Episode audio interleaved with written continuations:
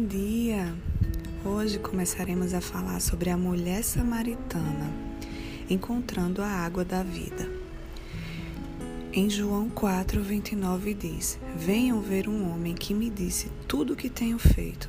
Será que ele não é o Cristo? Em João 4, encontramos uma mulher samaritana com um histórico bem sórdido, cujo nome não é revelado. Jesus a encontrou quando veio tirar água em um poço, e esse encontro transformou a sua vida.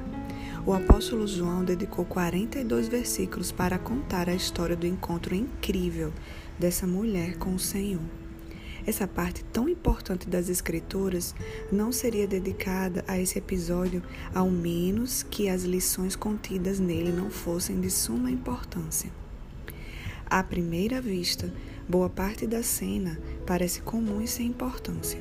Trata-se de uma mulher anônima que realizava a tarefa mais banal do cotidiano: tirar uma porção diária de água para sua casa. Ela veio sozinha, em uma hora que provavelmente ninguém mais estivesse lá no poço. Essa foi provavelmente uma indicação de seu estado marginal. Jesus, viajando pela região, a caminho de Jerusalém, estava descansando perto do poço. Seus discípulos estavam comprando comida na vila vizinha.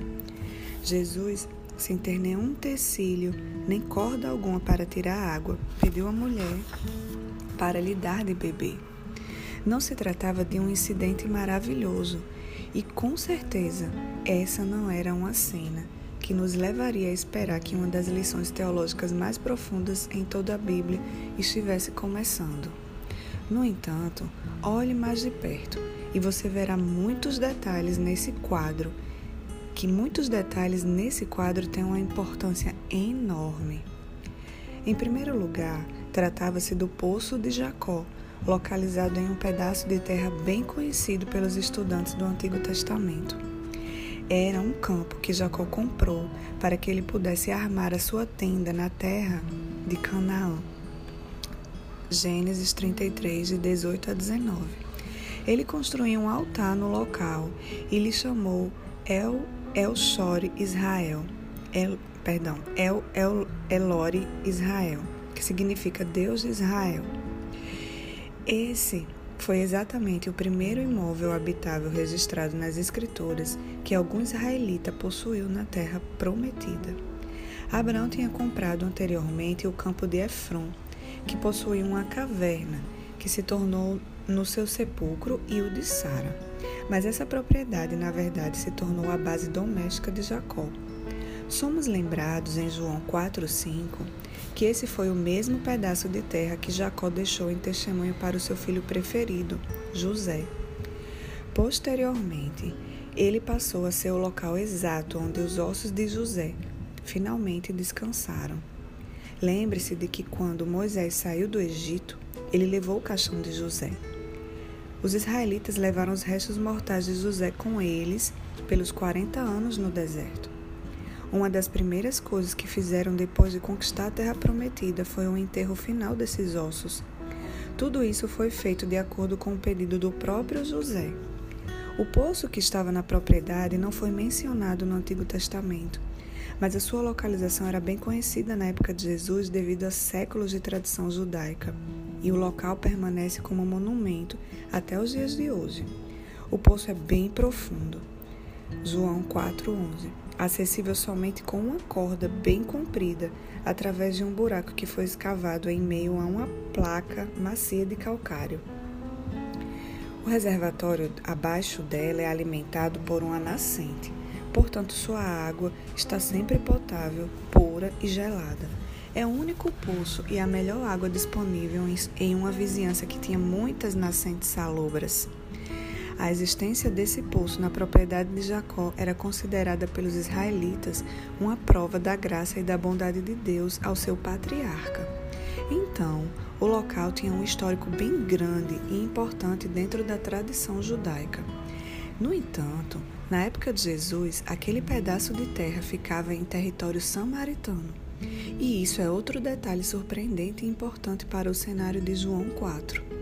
Já era incomum Jesus está em Samaria e talvez um pouco escandaloso. Os samaritanos eram considerados impuros pelos israelitas. Jesus estava viajando de Jerusalém para Galiléia. Um simples olhar no mapa revela que a rota mais direta passa bem no meio de Samaria. Mas na época de Jesus, qualquer judeu de, qualquer judeu de respeito sempre viajaria por, de, por um trajeto diferente.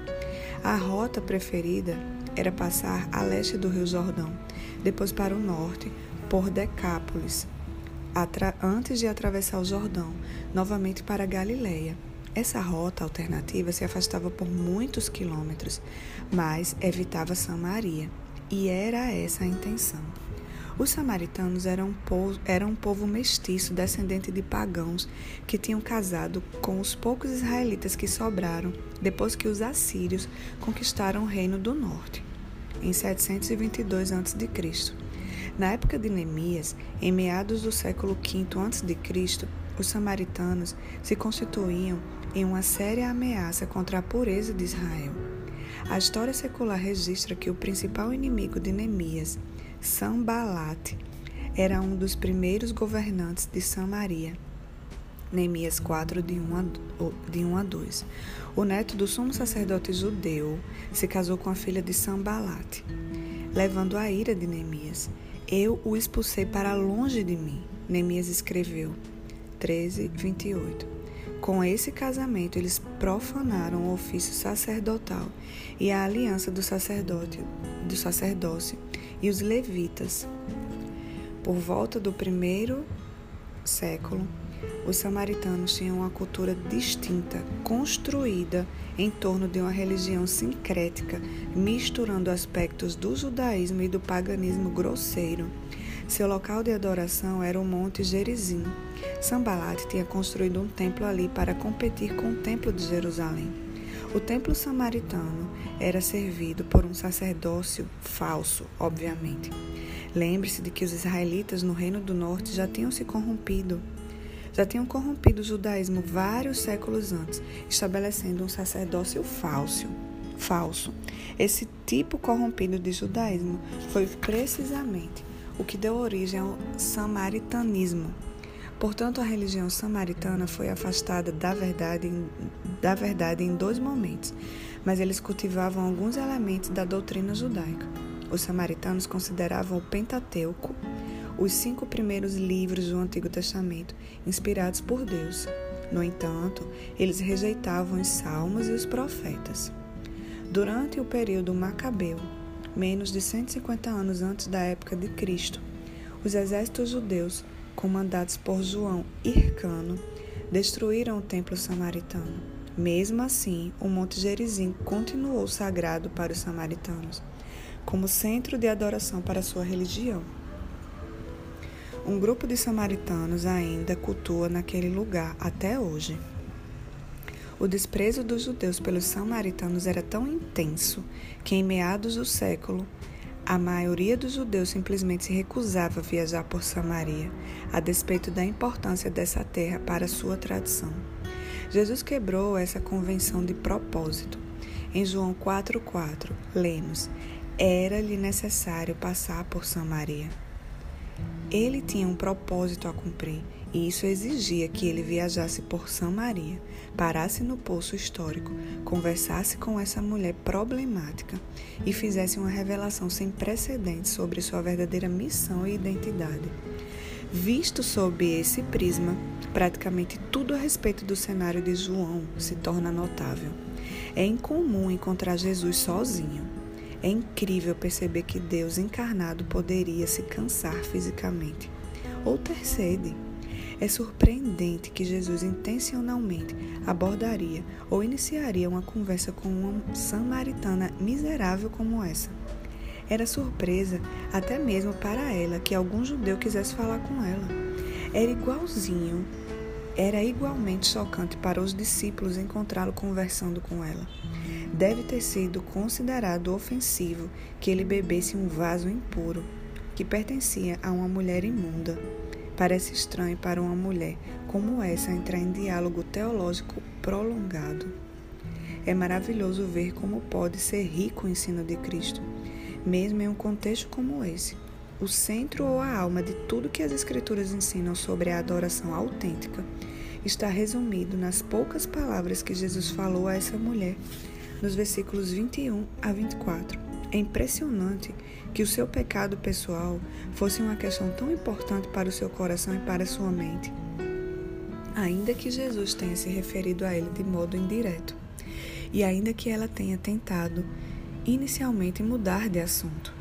No entanto, o que era espantosamente inesperado a respeito de todo esse relato fantástico é que Jesus escolheu aquela hora, aquele local e aquela mulher em particular para ser parte do cenário onde ele revelaria, pela primeira vez em sua vida, formalmente e explicitamente, a sua identidade verdadeira como Messias.